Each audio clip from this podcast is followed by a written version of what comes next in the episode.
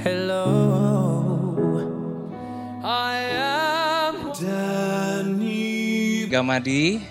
Um, Welcome to my podcast.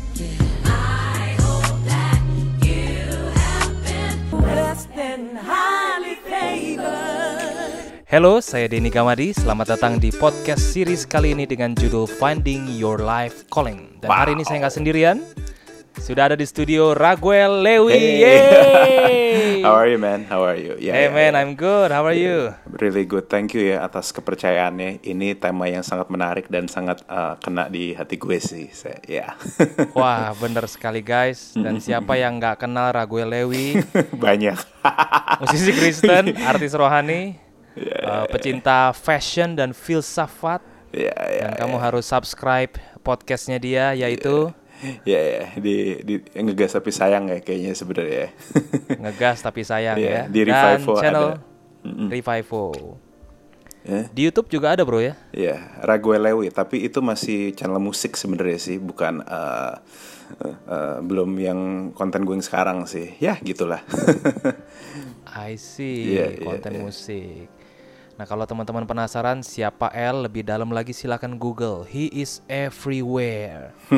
so today is very special karena kita kedatangan seorang yang sangat influential dalam membahas soal life calling dan kiranya serial kita hari ini bisa menginspirasi teman-teman sekalian untuk mengerjakan apa yang jadi panggilan Tuhan buat teman-teman dalam hidup sehari-hari. Amin, amin. Oke bro, so the time is yours. Yes. I got questions, short Yes. questions, tapi Okay. yang terutama kita mau dengar dari lu, apa aja yang sekarang ini lagi lu kerjakan untuk em, menggenapi dia, oh haleluya ya ya ya menggenapi ya menjalankan life calling lu? Mm. Eh, Oke, jadi sebenarnya gini. Tadi kan Pastor Dani bilang bahwa gue ini artis rohani dan sebagainya. Iya, eh, tapi gue sebenarnya tidak terlalu bangga dibilang artis rohani ya dan sebagai-bagainya. Tapi gue saat ini eh, gue lebih prefer dipanggil eh, hamba Tuhan atau pendeta lah, karena Sedap. I, I know ini nggak biasa. Gue tahu eh, banyak orang lebih suka jadi artis dibanding jadi hamba. I know, tetapi mungkin gue aja yang layanin dari bener-bener cuma dari dunia entertainment tiba-tiba banting setir jadi pendeta dan ya jadi yang gue lakukan saat ini ya gue banyak khotbah, gue banyak ngajar, gue masih nulis lagu tapi baik lagu rohani maupun rohana, gue juga nulis eh, di hashtag Instagram gue ngegas tapi sayang dan juga lagi banyak bikin podcast di Revivo yang termasuk di situ ikutan Pastor Dani Gamadi juga. ya so itu yang gue lakukan akhir-akhir ini dan gue juga sedang dalam uh, pengembangan perintisan dari satu komunitas masih komunitas sih namanya Influence Ministry dan ya uh, dan juga gue kan juga uh, uh, melayani di satu gereja di New Wine International Church so sejauh ini itu yang gue lakukan sih itu I see. Hmm. cukup banyak ya Nah, yes, banyak fokus. Jadi eh, underlying dari semua activities ini, bro, kalau Hmm. boleh tahu apa sih your life passion?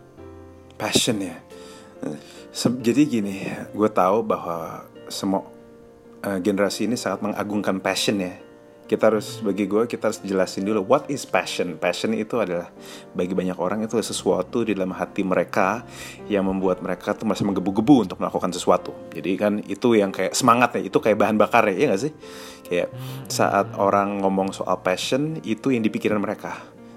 Dan mereka berpikir bahwa eh, Uh, kalau passion ini cari pekerjaan yang passionmu. Itu kan itu kan yang sering dikumandangkan oleh generasi sekarang. But actually nggak banyak orang yang pernah kasih tahu bahwa passion tuh bisa berubah. Itu yang jadi masalah. Dulu sampai 10 tahun yang lalu 15 tahun yang lalu passion gue adalah music music and music only. Gue melayani tetapi bukan itu tujuan gue bukan itu passion gue gue bantu-bantu tapi bukan itu tujuan gue dan passion gue Eh, impian gue dulu very simple cuma mau jadi musisi nyanyi main git sambil main gitar eh, terus em, nulis lagu ya jadi rockstar lah kasar lah. Karena eh, gue dari keluarga hamba Tuhan dan gue tahu jadi hamba Tuhan tuh nggak mudah. Gue pikir ah jadi musik aja yang jelas gitu maksudnya. Ya, jelas-jelas maksudnya at least kan nggak lu nggak nggak ada tuntutan harus begini harus begitu. You just need to be who you are bikin karya yang bagus orang diem maksudnya. Jadi gue ngerasa itu hidup impian gue.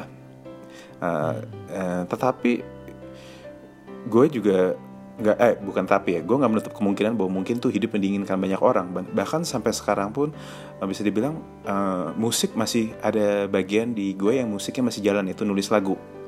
Tapi passion gue berubah. Hmm, total. Hmm.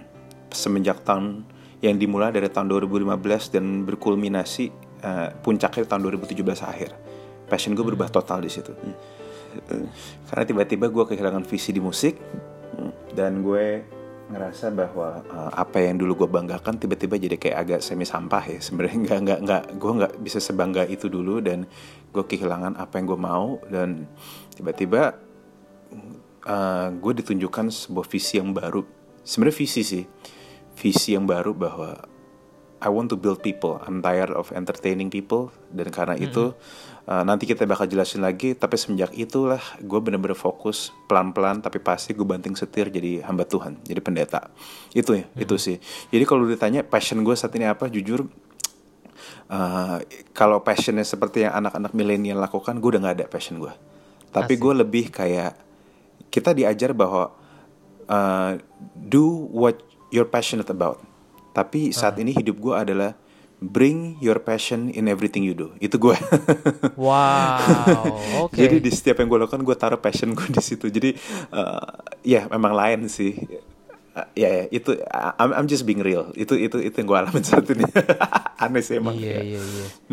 Nah itu keren dong ya. Itu jadi menaklukkan ya, menaklukkan pikiran, menaklukkan Iya. passion, kehendak di bawah visi yang lebih gede ya. Iya, karena ternyata gue menemukan bahwa passion itu penting, tapi visi itu ternyata bisa membakar passion juga. Apalagi kalau visinya betul-betul ada di hati lo, visi benar-benar you take it personally, tiba-tiba passion tuh ada.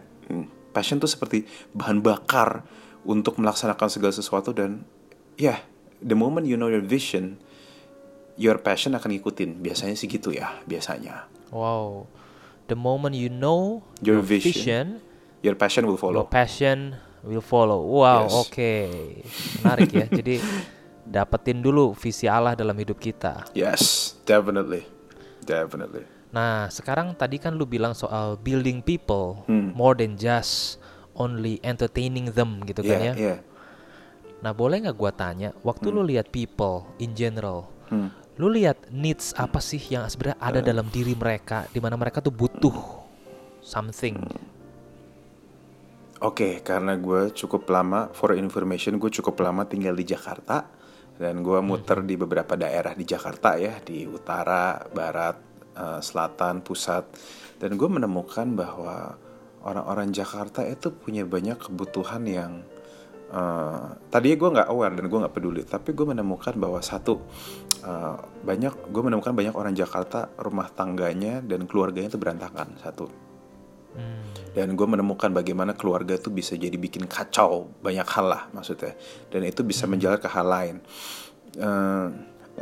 Gue menemukan bahwa semua ini orang-orang Jakarta yang kaya sekalipun innernya berantakan hidup dalam hatinya berantakan. Kedua gue menemukan orang-orang Jakarta yang sebenarnya kreatif sebenarnya mereka punya potensi tetapi mental mereka agak jongkok. Dalam arti gini eh, Bukan IQ ya? Iya, bukan IQ-nya, mental mereka jongkok, IQ mereka jongkok, mereka terlalu sebagai bangsa terlalu baper, pendapat gue pribadi. Terus kita sebagai terlalu cepat naik darah, kita kurang bijak dalam mengelola informasi, kita selalu merasa bangsa barat lebih tinggi, kita selalu merasa ini ada inferiority kompleks yang unik bahwa kita ngerasa bule itu lebih pintar dari kita. Gue menemukan hal itu dan Hmm, ada inferiority kompleks terus ada mental yang berantakan dan dan gue punya lihat cara pikir yang cenderung untuk uh, melanggar segala sesuatu gitu. Kayak peraturan seakan dibuat untuk dilanggar gitu. Jadi gue merasa bahwa mental mereka ada masalah walaupun bakat mereka luar biasa. Karena bagi gue bangsa Indonesia adalah bangsa paling berbakat yang pernah gue temukan seumur hidup gue jujur aja. Uh, bahkan gue ngeliat nggak lihat orang Amerika semuanya seberbakat itu. Kita very talented we're very creative. Uh, ya tapi secara mental kita payah itu yang gue melihat bahwa contoh kalau orang Indonesia di Singapura ngelihat peraturan dia bakal berusaha taatin. Tapi di negaranya sendiri mereka langgar. Itu itu itu menurut gue agak aneh menurut gue itu itu it, that's the reality that I face. Dan um, gue rasa tentu mereka ada pertanyaan-pertanyaan lebih dalam pasti tentang Tuhan dan sebagainya. Tetapi gue lihat pertanyaan di permukaan itu hmm, seperti itu. Kenapa sih suka telat kenapa sih suka uh, hmm, suka nggak organize? Kenapa sih suka uh, hidupnya suka-suka? Kenapa sih nggak suka nabung? Kenapa sih um, visinya sempit? Yang penting makan cukup. Makanya banyak yang mau jadi PNS karena yang penting hidupnya aman tentram tram dan damai ya maksudnya. Nah itu Dan itu dapat yang pensiunan, dan ya. dapat pensiunan. Itu yang gue lihat dari orang Indonesia. I see. Jadi needs-nya lu jelas banget udah ngeliat semua dari deket ya. Iya, gue lihat. Gue bukan sekedar mengada-ngada. That's what I see dan dan ini di gereja pun juga ada orang-orang kayak gitu dan makanya mereka eh, ya gue gue tahu bahwa nggak semua gereja bisa lihat hal ini. Banyak semua orang semua gereja kadang cenderung fokusnya rata-rata cuma memberitakan Injil which is benar itu harus ya jelas ya. Injil itu jelas tetapi kadang gue belajar bahwa Injil yang diberitakan harusnya dibarengi dengan uh, budaya yang terus bertumbuh apa namanya kualitas hidup yang naik. Seperti No Manson gue sangat menyukai penginjil No Manson yang tanah Batak. Dia bukan cuma sekedar mengkristenkan mereka tapi mereka dia juga bangun sekolah dia bangun peradaban yang baru lah. Itu itu sih yang gue lihat. Iya, iya. Bener, bener. itu. Jadi dalam building these people, Hmm, menurut lu kalau lu trace back ke your childhood Mhm. misalnya ya, hmm. ada nggak eh, life experience yang Tuhan izinkan lu alami sehingga mempersiapkan you for today? banyak sih terlalu banyak malahan. Dari kecil gue lahir jadi keluarga dari keluarga hamba Tuhan. Dan eh, mungkin lu tahu lahir di keluarga hamba Tuhan itu tidak pernah mudah. Mungkin kami dapat banyak privilege tapi setiap kali gue ingat pada waktu gue kecil gue salah dikit atau gue berlaku seperti anak kecil yaitu lari-lari dan teriak-teriak. Namanya juga anak kecil ya. Mereka dibilang kok anak pendeta gitu? Kan nyebelin deh. Apa hubungannya coba? Ouch. Iya, apa hubungannya coba? Kan anak pendeta harus tenang kayak kayak pas gue udah jadi dewasa gue mikir nggak ada tulisan kayak gitu maksudnya kayak statement dari mana itu? Dan em, terus gue lihat orang tua gue eh, kena korban politik gereja dan itu bikin gue cukup trauma dan itu membuat gue jadi berpikir ulang soal banyak hal di di hidup gue eh kayaknya gue nggak mau jadi pelayanan deh. Gue nggak mau jadi hamba Tuhan. Gue dulu cuma mau masuk psikologi dan atau jadi musisi. Cuma itu doang. Dan akhirnya gue milih untuk jadi musisi. Gue kuliah desain desain sound design. Dan akhirnya gue memang milih untuk itu. Jadi gue ngerti banget. Jadi gue belajar gue praktisi dan juga gue seorang uh, yang uh, kuliah di situ. Jadi secara teori maupun praktek gue cukup bagus untuk bisa melakukan banyak hal. Cuma eh, pada waktu tiap kali gue lakukan hal yang gue lakukan pun dulu gue happy. I'm happy. Gue kayak happy gue bisa lakukan segala hal. Eh, tetapi eh, eh, itu nggak bikin gue puas. Akhirnya gue belajar industri digital juga. Makanya gue sempat bikin YouTube dan sebagainya. Karena gue melihat bahwa oh ini digitalnya someday bisa naik nih. Dan ternyata bener. Dan tapi gue nggak pernah tahu sebelumnya. Nggak pernah tahu bahwa untuk apa gue lakukan hal itu. Gue pikir bahwa mungkin ya memang gue takdir gue di situ. Di situ. Tapi bertahun-tahun setelah hari ini gue melihat bahwa segala hal yang gue lakukan itu justru Tuhan persiapkan untuk gue sampai di di saat ini. Sampai di apa yang gue lakukan sekarang. Karena kok tanpa industri digital tanpa gue belajar industri digital gue tidak akan pernah bisa mengerti cara relate sama orang karena gue sebenarnya kutu buku. Digital itu bikin hidup karena dia bikin konten-konten yang relate sama orang terus. Itu itu tuh nggak mudah sama sekali. Dan musik bikin gue mengerti bahwa Indonesia bahwa berdasarnya baper. Gue jadi bisa tahu tema-tema apa yang relate tema-tema apa yang enggak. Dan gue bisa mengerti. Dan justru gara-gara dari situ terus gue juga belajar tentang creative thinking critical thinking psychological thinking. Yaitu design thinking. Pemikiran-pemikiran itu gue pelajarin sehingga itu membuat gue jadi orang-orang yang hati-hati dalam langkah dan selalu sebelum gue membuat sesuatu gue selalu tahu konteksnya apa dulu. Pengen tahu konteksnya apa dulu. Dan itu yang bikin gue jadi hamba Tuhan sebagaimana gue ada sekarang. Pada waktu gue milih jadi hamba Tuhan gue gue juga langsung beresin ke pejabatan gue di gereja. Terus gue menyadari bahwa kalau gue bisa bicara hari ini eh, itu karena apa yang gue alamin zaman dulu makanya gue bisa relate sama orang broken. Karena gue juga pernah broken. Gue juga pernah patah gue pernah benci gereja. Gue pernah banyak hal yang gue pernah alami. Dan gue nggak pernah nyangka bahwa apa yang gue anggap kelemahan itu ternyata menjadi sesuatu yang menguatkan gue hari ini. So ya. Yeah, terlalu banyak kalau diceritain. I see, I see. Nah guys, kalau kalian tahu, L adalah salah satu orang yang menurut gue punya bakat paling tajam dalam ngebaca zaman. Dan itu sangat jarang ya. So you can read the Bible deeply, tapi kalau lu nggak bisa baca zaman, lu nggak bisa carry the message to the modern people. It will stuck in your own head itu istilahnya ya. Tapi kalau bisa di carry sampai ke orang yang paling sederhana sekalipun, orang yang paling broken sekalipun bisa disentuh oleh kebenaran itu, wow, itu talent yang kita butuh hari ini. Nah, teman-teman sekalian, gua nggak tahu lu lagi dalam keadaan yang sedang disakiti kah, sedang gagal, sedang hilang dari arah hidup. Kita tadi dengar apa yang El udah sampaikan bahwa yes. apa yang siapin kita itu bitterness kita itu ngebentuk hmm. masa kita di paling bawah ya bro ya yang yes. lu cerita lu sangat alamin. sangat sangat. Mhm. tapi prestasi juga gitu ya. Prestasi ya ada tetapi prestasi juga ngebentuk kita prestasi gitu ya. ngebentuk. Kita jadi tahu apa yang kita bisa lah. Tapi tidak ada yang membentuk karakter se- seperti kegagalan sih. Kegagalan Hmm. pahit itu yang membentuk hati sih. Prestasi bikin kita bisa tahu apa yang kita bisa. Itu penting Hmm. juga itu penting juga karena kita jadi tahu bisa pilah-pilah. Mak- maksudnya kayak eh, eh, apa yang karena kita juga perlu tahu apa yang kita bisa dan nggak bisa. Karena makanya gue percaya bahwa dari umur 10 sampai 20 dari 0 sampai 30 itu tuh momen lu untuk coba segala sesuatu oke Untuk nah sebentar gue pause dulu oke ya. Oke oke ada tiga highlight nih teman-teman sekalian. Pertama adalah prestasi menunjukkan apa yang kita bisa. Hmm. So jangan minder kalau kita punya talent ini, talent itu, akui itu pemberian Tuhan dan itu membuktikan, menunjukkan apa yang kita bisa. Oke, highlight pertama.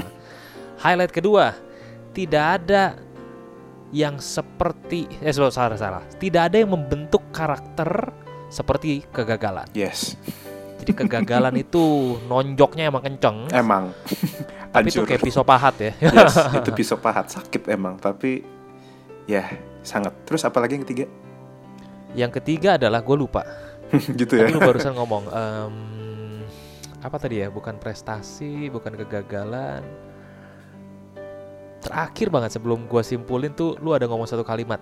apa ya tadi ya Ah, Aku lupa nanti rekamannya mesti didengar lagi guys. oke oke oke Kalian bisa rewind 10 detik, 15 detik untuk cek tadi kata-kata yang sebelum gua cut L di situ ada kata-kata yang keren banget. yes Soal- yes yes Nemuin kekuatannya. ya Jadi waktu kita oh kita harus coba kita harus pun, coba kita harus coba Kita harus coba. 0 sampai 30 kita harus banyak oh, mencoba exactly. Kalau teman-teman ada di range umur 0 sampai 30, coba lakuin segala sesuatu yang berbeda.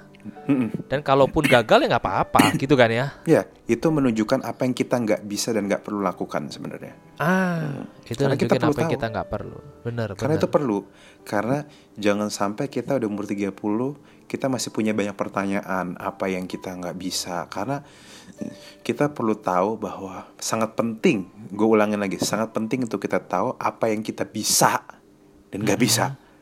Sehingga karena begitu umur 30 for information tahun ini gue 32, gue sudah tinggal fokus sama hal-hal yang gue bisa.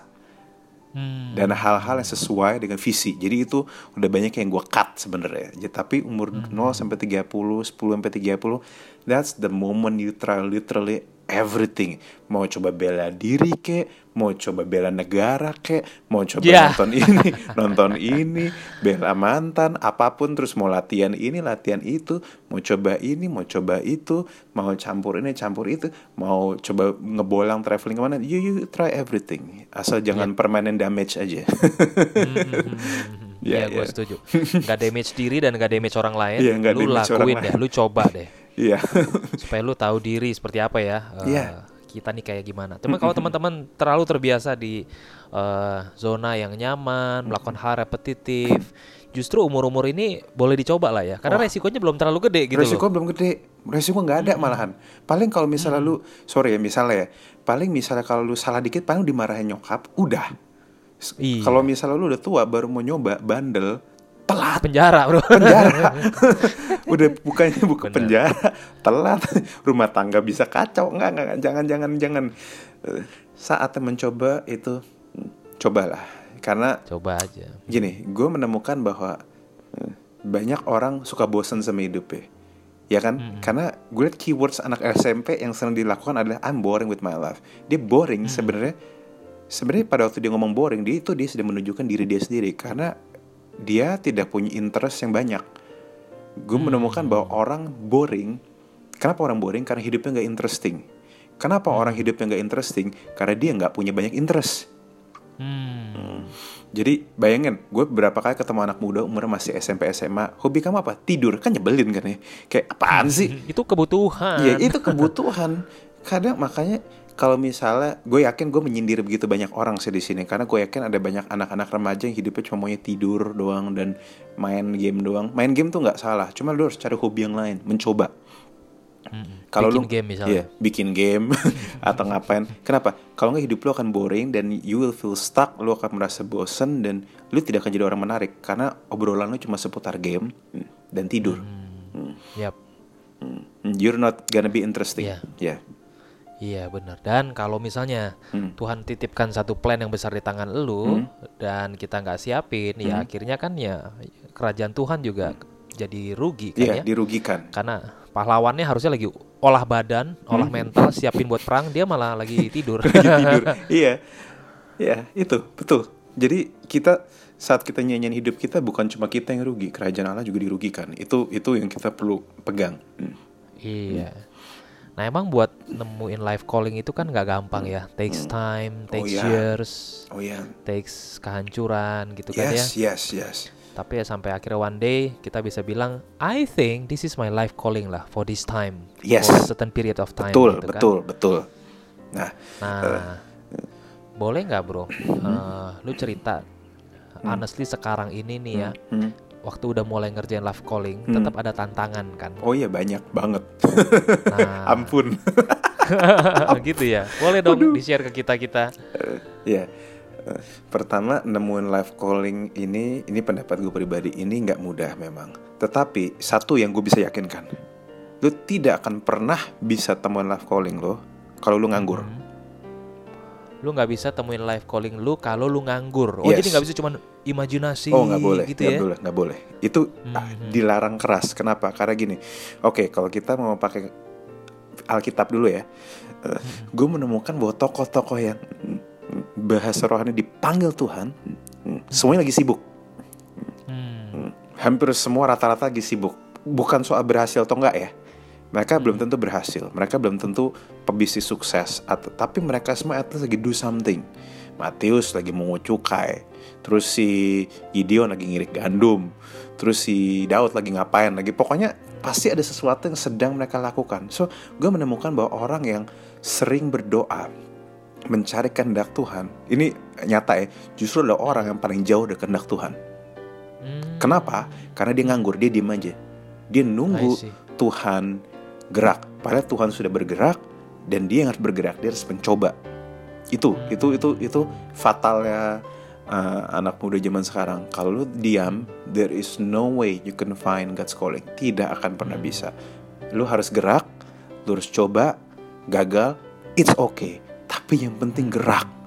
Bisa lu bisa di reroute lagi kok. Ibarat GPS, Roh Kudus tuh seperti GPS yang bisa reroute lagi, tetapi lu harus gerak. Mm-mm. Iya. Yap, yap, Terus setuju. habis itu tentang eh, masalah live calling adalah tadi pertanyaan apa lagi bro? Sorry gue lupa saking lu panjang. ngadepin challenges dong Oh, waktu challenges. lagi udah mulai ketemu pun Mm-mm. what are they gitu Nah ini yang jadi masalah. Setiap kali orang berpikir kalau di live dalam live calling hmm, pasti seakan-akan masalahnya nggak ada. Salah justru masalahnya makin banyak. Hmm, Karena justru gini. eh, di tanah perjanjian pun gue pakai pakai perjanjian lama ya di tanah perjanjian pun justru masalah banyak. Ada lawan Iya. di situ ada musuh di situ dan bahkan di hakim-hakim kita hakimnya gue ingat banget eh, tentu ini nggak se- nggak sepenuhnya sesuai konteks ya karena itu hanya narasi sejarah ya sebenarnya ya. Tetapi eh, ada ayat yang Yesus Tuhan bilang gini bahwa ada bangsa yang dibiarkan berhadapan dengan bangsa Israel dengan tujuan alasannya satu supaya bangsa Israel dilatih berperang. Tentu secara secara kitab sejarah itu is just a narration. Tapi pada waktu gue ayat itu it relates something with my heart karena seakan-akan gini. Bahkan di dalam istilah kasar, istilah rohaninya tanah perjanjian lo pun, life calling pun ada orang-orang yang kasarnya diurapi untuk bikin kita naik darah. Dan challenge akan selalu ada, tetapi gue menghadapi challenge itu dengan cara gue inget kenapa gue lakukan hal ini. I see. Why I do this? Karena di dalam untuk punya hidup yang signifikan, pendapat gue pribadi kita harus punya tiga hal. What, hmm, how, hmm, sama ketiga why. Uh, why you do this? The stronger your why, the stronger your commitment will be. Hmm. Jadi lu harus tahu why-nya. Gue cuma berpikir bahwa pertama kali sebelum gue melakukan sesuatu yang gue kejar cuma satu. Why I do what I do? Hmm. Kenapa gue lakukan yang gue lakukan sekarang ya? Gue tanya itu terus terus untuk kemuliaan Tuhan. Oke, kemuliaan Tuhan seperti apa? Kalau misalnya oh untuk bangun orang, oke bangun orang yang seperti apa? Oke, udah udah bangun orang seperti apa? Oke, bisa dijelasin nggak? Kira-kira kalau mau bangun orang, what kind of people you want to be? Itu gue sampai jelasin bener-bener terus. Gue harus tanya juga panggilan di hati gue. Apakah Nah, itu kita apakah- mau denger dong, Bro. Hmm. Apa karena gue percaya bahwa gini, eh, kita tidak semuanya diciptakan untuk jadi orang kaya, jujur aja. Tapi gue percaya bahwa kita semua tuh seperti puzzle. We are a small puzzle in God's big puzzle. Dan tujuan kita bukannya jadi satu puzzle besar yang melengkapi banyak hal. Tapi tujuan kita adalah cari posisi di mana kita paling cocok untuk nempel di situ. Jadi itu gue sangat percaya. So uh, gue hidup di situ dengan cara gue dan apa yang gue bisa dengan dan kasarnya gue mencari grace zone gue sendiri di mana zona kasih karunia gue bekerja, di mana gue paling berhasil, di mana gue paling bisa melakukan sesuatu, di mana gue belajar untuk di mana gue dibentuk di situ dan gue rasa sebenarnya itu yang perlu dicari orang karena after all everyone just want to find a place where they belong sebenarnya Hmm. dulu nah satu kita harus mengerti bahwa calling itu nggak berarti eh, kamu di hanya karena kamu di kolam lebih besar nggak berarti itu panggilan kamu. Misalnya musik jelas panggilan lebih ko- kolam yang lebih besar daripada pelayanan. Hmm. musik bangsa kita musikal 200 juta orang. Indonesia tuh 270 260 juta penduduk dan semuanya sama dan semuanya rata-rata demen musik. Eh, sementara hmm, kekristenan. Hmm, ya paling 10 persen 26 27 juta palingan kan. 20 25 walaupun itu jumlah yang cukup besar juga cuma itu tentu bukan pasar yang terbesar maksudnya. Eh, dan walaupun kita dampaknya di di agama lain juga bisa tapi tetap ground kita cuma segitu. Nah gue udah berpikir kenapa gue di musik karena pangsa pasar gue lebih besar tapi ternyata enggak. It's never about di pangsa pasar besar atau kecil tapi tentang taat bagaimana Tuhan desain lo di mana. Jadi Wow. kalau memang lu memang Tuhan taruh di di, di, di- sorry ya di kolam yang lebih kecil, hmm, tenang aja. Hmm, Tuhan akan make sure kalau lu jujur, lu taat, lu lakukan terbaik, Tuhan bisa make sure lu flourish di situ. Seorang penginjil yang di yang di mungkin di di, di dikirim ke pedalaman sekalipun misalnya mungkin itu kolamnya dia tapi walaupun cuma nobatin satu dua orang tapi pasti dia ada sukacita surga ada sense of fulfillment tersendiri kalau pendapat gue ya karena gue liatin banyak penginjil dibilang kalau hidup gue bisa diulang gue mau balik lagi ke situ. Ya berarti ada sesuatu yang mereka dapetin di situ maksudnya. Yep. itu dan life callingnya itu saat gue, itu sih saat gue menyadari bahwa hmm, kalau misalnya gue mati orang inget gue apa ya? Karena 2018 bokap gue kena cancer dan gue lihat dengan mata kepala gue sendiri bagaimana tiba-tiba banyak orang sumbang beliau sampai secara keluarga kami tidak kekurangan satu sen pun. Can you imagine that? Wow, bahkan kami berkelimpahan. Itu mujizat juga. Tapi gue bayangin kalau misal bokap gue pun kalah misal kalah berperang ya kalah eh, kalah kalah dalam eh, eh, dalam dia pertempuran ya pasti bakal ada begitu banyak orang yang yang yang datang ke funeralnya dan dan paying tributes lah. Dan di situ gue mikir bahwa I think that's a significant life. Itulah hidup yang signifikan bahwa dampaknya sebesar itu walaupun mungkin kolamnya bukan kolam terbesar. Itu yang bikin gue berpikir untuk apa gue sia-siain hidup gue to do something yang sebenarnya gue juga makin lama makin gak damai sejahtera karena makin merasa bahwa kayak season gue udah selesai di sini. Mungkin musik termasuk yang Tuhan taruh di hidup gue, tapi it's just for a season, not for a lifetime. Yep, yep. Dan itu yang bikin gue berpikir keras lagi dan berpikir makin mengukuhkan gue kayak oke, okay, mungkin ini hidupnya beda, mungkin masih perlu banyak penyesuaian, mungkin gue masih perlu banyak belajar, but I want to stay here. Wow. Gak tahu mau sampai kapan, tapi for this season I'll be here. Udah, itu yang bikin gue yakin. Because I want to have that significant life. Bahwa gue mau punya hidup yang tanpa penyesalan sebenarnya. A life without regrets. Karena gagal itu menyakiti. Tapi kalau ada yang lebih menyakitkan daripada gagal itu nyesel. Nyesel. Regret is far more powerful, far more painful than failing. Jauh. Gagal mah nangis sebulan dua bulan udah selesai. Kalau nyesel, waduh itu itu tuh ampun-ampunan rasanya. Iya benar. Jadi hashtag gue sebenarnya hidup tanpa penyesalan sebenarnya. Hidup tanpa penyesalan. ya. yes. Dan gue nggak nyesel sampai detik ini. Itu. Wow. Itu semua dimulai dari situ. That's the start.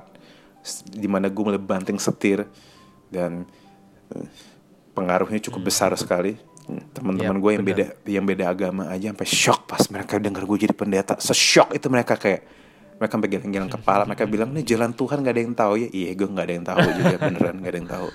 Teman-teman gue artis-artis itu mereka bengong semua, sebengong itu sampai kemarin sorry kalau gue sebut ya namanya salah satu mungkin artis yang kita terkenal di kalangan anak muda uh, Giorgino Abraham gue datang ke premier film media uh, diundang sama teman gue juga Uh, dan dia bilang pas ngeliat gue gimana kabarnya Pak Pendeta? Gue pakai oke. Pak Pendeta gimana? Gue pakai oke oke. Ya it's mungkin orang sebanyak malu disebut pendeta tapi jujur gue enggak. Gue justru tidak menutup who I really am. Gue tidak selalu ngomong, tapi gue tidak menutupi juga, ngerti gak sih? Gue tidak menutupi, kan ada orang bilang kalau misalnya kayak ya em, kamu em, ya kan kalau misalnya lu pendeta dan penulis, lu ngomong lalu penulis lah, biar orang nggak kaget. Tapi jujur gue tidak menutupi hal itu, karena gue juga ada impian, gue pengen dulu pendeta soalnya identik sama hal-hal yang kuno, konservatif. Tapi gue mau jadi satu hamba Tuhan yang menentang stereotip itu semua bahwa I can relate with you, I love you, dan bahkan kalaupun lu beda Tuhan dari gue, I'm still gonna love you. Karena gimana pun mau lu percaya atau enggak, nggak ngubah kenyataan lu anak Tuhan. Walaupun lu belum sadar. Walaupun lu masih mungkin kalau di The Matrix lu tuh masih belum minum pil biru dan pil merah, ngerti gak sih? Lu masih belum tahu realitanya. But it doesn't change the fact that's who you are. So, ya itu sih. Panjang, maaf ya. Oke. Pertanyaan terakhir. Oke. Jadi kalau eh, teman-teman sekalian udah denger, waktu nemuin live calling, Hmm. orang bisa berubah haluan, Berubah banget. lalu ngerjain ya. Iya, berubah drastis ya. Kayak lu sekarang jadi building community. Iya. Ya, itu eh, this is a church anyway, Iya, kan iya, like iya, iya. Iya, orang betul. berkumpul, orang belajar firman, iya, dan itu. worshiping Iya, gitu kan ya. Nah, untuk yang terakhir boleh nggak Bro L share ke teman-teman listeners kalian Hmm. apa sih ide-ide bidang-bidang yang berdekatan dengan yang lu kerjakan ini? Siapa tahu ide yang lu bagikan ini bisa menginspirasi mereka. Ide-ide ya. Heeh, jadi live calling lu bisa ini nih, misalnya nih ya, lu bisa counselor men, misalnya, atau lu bisa apa men, gitu kan ya, yang berdekatan, ya, ya gua rasa yang berdekatan dengan live calling yang lu punya saat ini. Oke, pertama kita harus ngerti bahwa gue tidak menganggap mm, mm, eh, pekerjaan sebagai life calling. Mm. Itu yang kita perlu perhatiin baik-baik. Kenapa? Karena banyak orang anggap pekerjaan sebagai life callingnya dia, sehingga begitu pekerjaan dicabut, seakan-akan dia kehilangan life callingnya dia. Hmm, Tapi jujur gue merasa bahwa pekerjaan bisa diambil dari gue, pelayanan gue bisa diambil dari gue, but it tidak akan membuat gue kehilangan life calling gue. Karena pekerjaan, jujur gue bilang, ministry adalah alat untuk mencapai life calling gue. Sama seperti musik, cuma musik itu ibarat jalan, dia jalan lebih jauh. Gue males. Kayak lu mau dari lu dari Tanah Abang mau ke GI tapi lu lewat Tomang dulu kan bodoh maksudnya kan. Ya. Tanah Abang tinggal belok kiri nyampe GI kok maksudnya. Jangan gitulah. Kenapa gue pilih ministry? Karena selain gue cukup tahu daerahnya, gue belajar juga, gue belajar teologi juga. Ini juga karena gara-gara gue merasa bahwa ini jalan paling dekat untuk gue bisa sampai life calling gue yaitu building people, membangun mental orang Indonesia, membangun orang Indonesia yang lebih brilian, membangun orang Indonesia yang lebih bisa bersinar di halayak dunia. Itu itu yang gue benar-benar kejar. Makanya tapi kalaupun someday tiba-tiba Tuhan cabut these tools, tools ini. Dan eh, pelayanan ini dan gue nggak bisa lakukan lagi, ya bisa aja tiba-tiba ada hal-hal yang lain. Misalnya gue jadi guru kayak di sekolah, bisa atau gue jadi politikus yang bisa membantu membantu orang-orang untuk keluarin kebijakan-kebijakan agar orang lebih baik itu bisa juga. Tapi bukan itu tujuan gue karena church uh, ministry ini hanya tools yang gue pakai untuk membangun. Karena pada dasarnya impian gue cuma mendatangkan jadilah datanglah kerajaanmu di bumi seperti di surga. That's my biggest vision. Jadi gue bisa lihat nih someday gue gini gue tidak punya impian jadi seorang politikus. Tidak punya sama sekali. Tetapi kalau misal tiba-tiba gue lihat udah di season mana tiba-tiba gue melihat bahwa wah tampaknya politik ini adalah setelah dihitung-hitung secara strategi ini bisa membantu gue jauh nyampe di calling gue. Ya mungkin bisa aja tiba-tiba gue jadi Why not? politikus. Why not? Karena bagi gue yang penting visinya nyampe kita harus fleksibel di strategi tapi keras di tujuan Ah, fleksibel di Strategi. strategi, tapi keras Di di, tujuan. Tujuan ya. Iya. Oke. strategi bisa Banyak banget apa hashtag kita hari ini, Bro. iya Dan gua- gua rasa teman-teman mesti muter ulang-ulang terus video ini, eh video ini, podcast ini buat dapetin terus gems-gems yang tersebar di 40 menit ini. Eh, Iya, karena itu yang gue jalanin. Gue jujur sangat fleksibel di strategi. Tapi eh gue juga harus. Tapi ada satu strategi yang mungkin gue pakai dulu. Jadi dicoba dulu nih jalan apa enggak.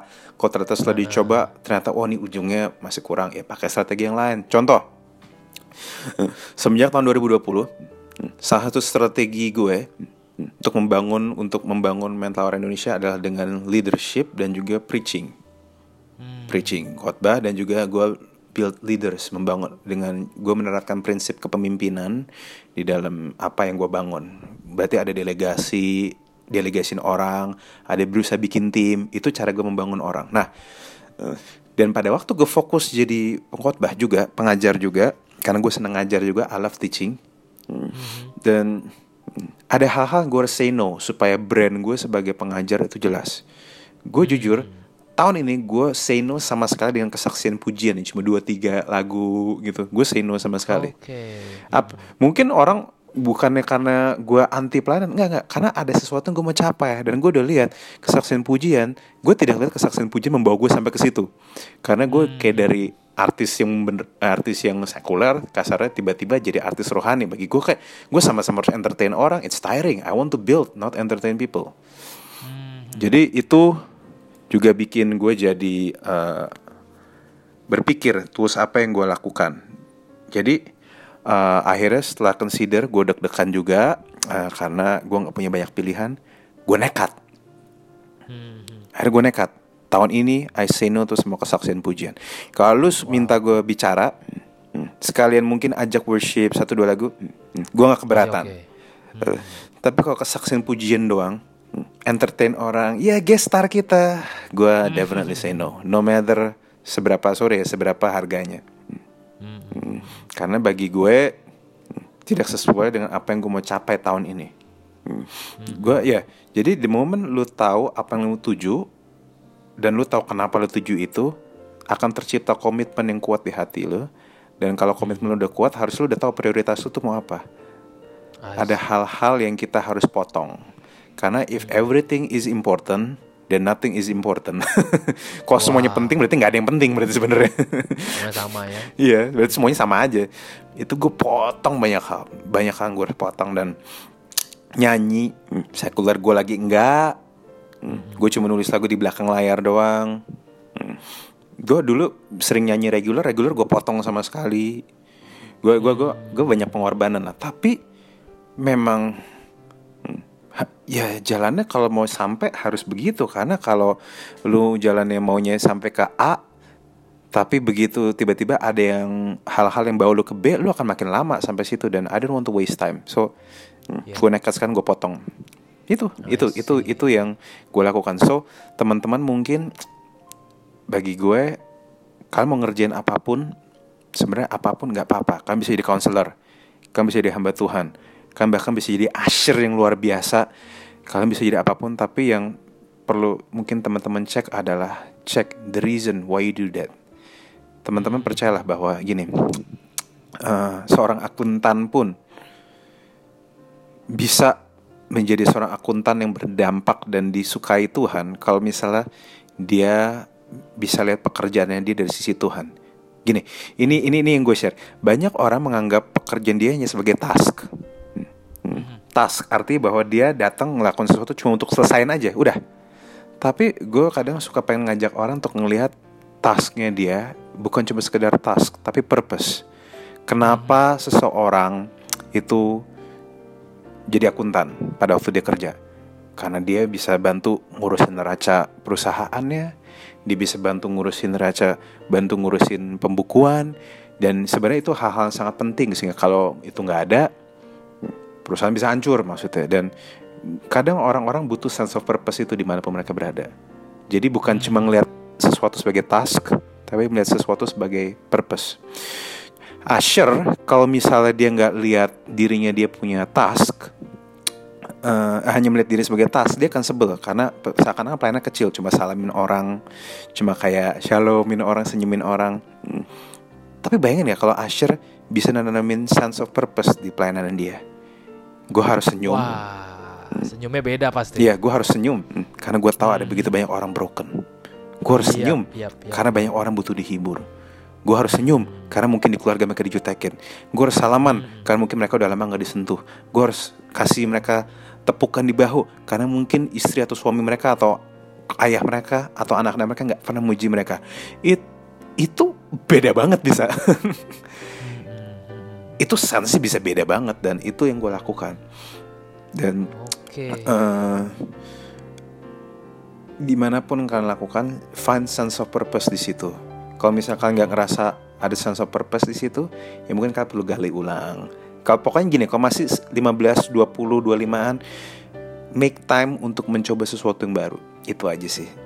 Yes. Make time untuk coba. Oke. Yang penting itu aja sih. Cobain lagi. Dicoba. Cari why-nya, Cari- what dan how-nya ya. Yes, yes, yes. Itu sih. Diruncing terus supaya Yeah. tajam. Oke, thank you very much Raguel Lewi. Pastor Raguel Lewi. Thank you very much, So, Pastor kita Dani. tentu Thank you. belajar banyak hari ini semua teman-teman dan seperti tujuan dari podcast series Finding Your Life Calling adalah agar anak muda terinspirasi untuk berkarya sesuai panggilan yang Tuhan Wow. letakkan di hati anak muda. Amazing. Anak muda menemukan life calling mereka dan anak muda berkolaborasi kalau ada bidang-bidang yang serupa di antara teman-teman sekalian bersama kita. Thank you so much for listening. Yes. This is Denny Gamadi. Raguel Lewi. We check out. Goodbye and Goodbye. God bless. God bless.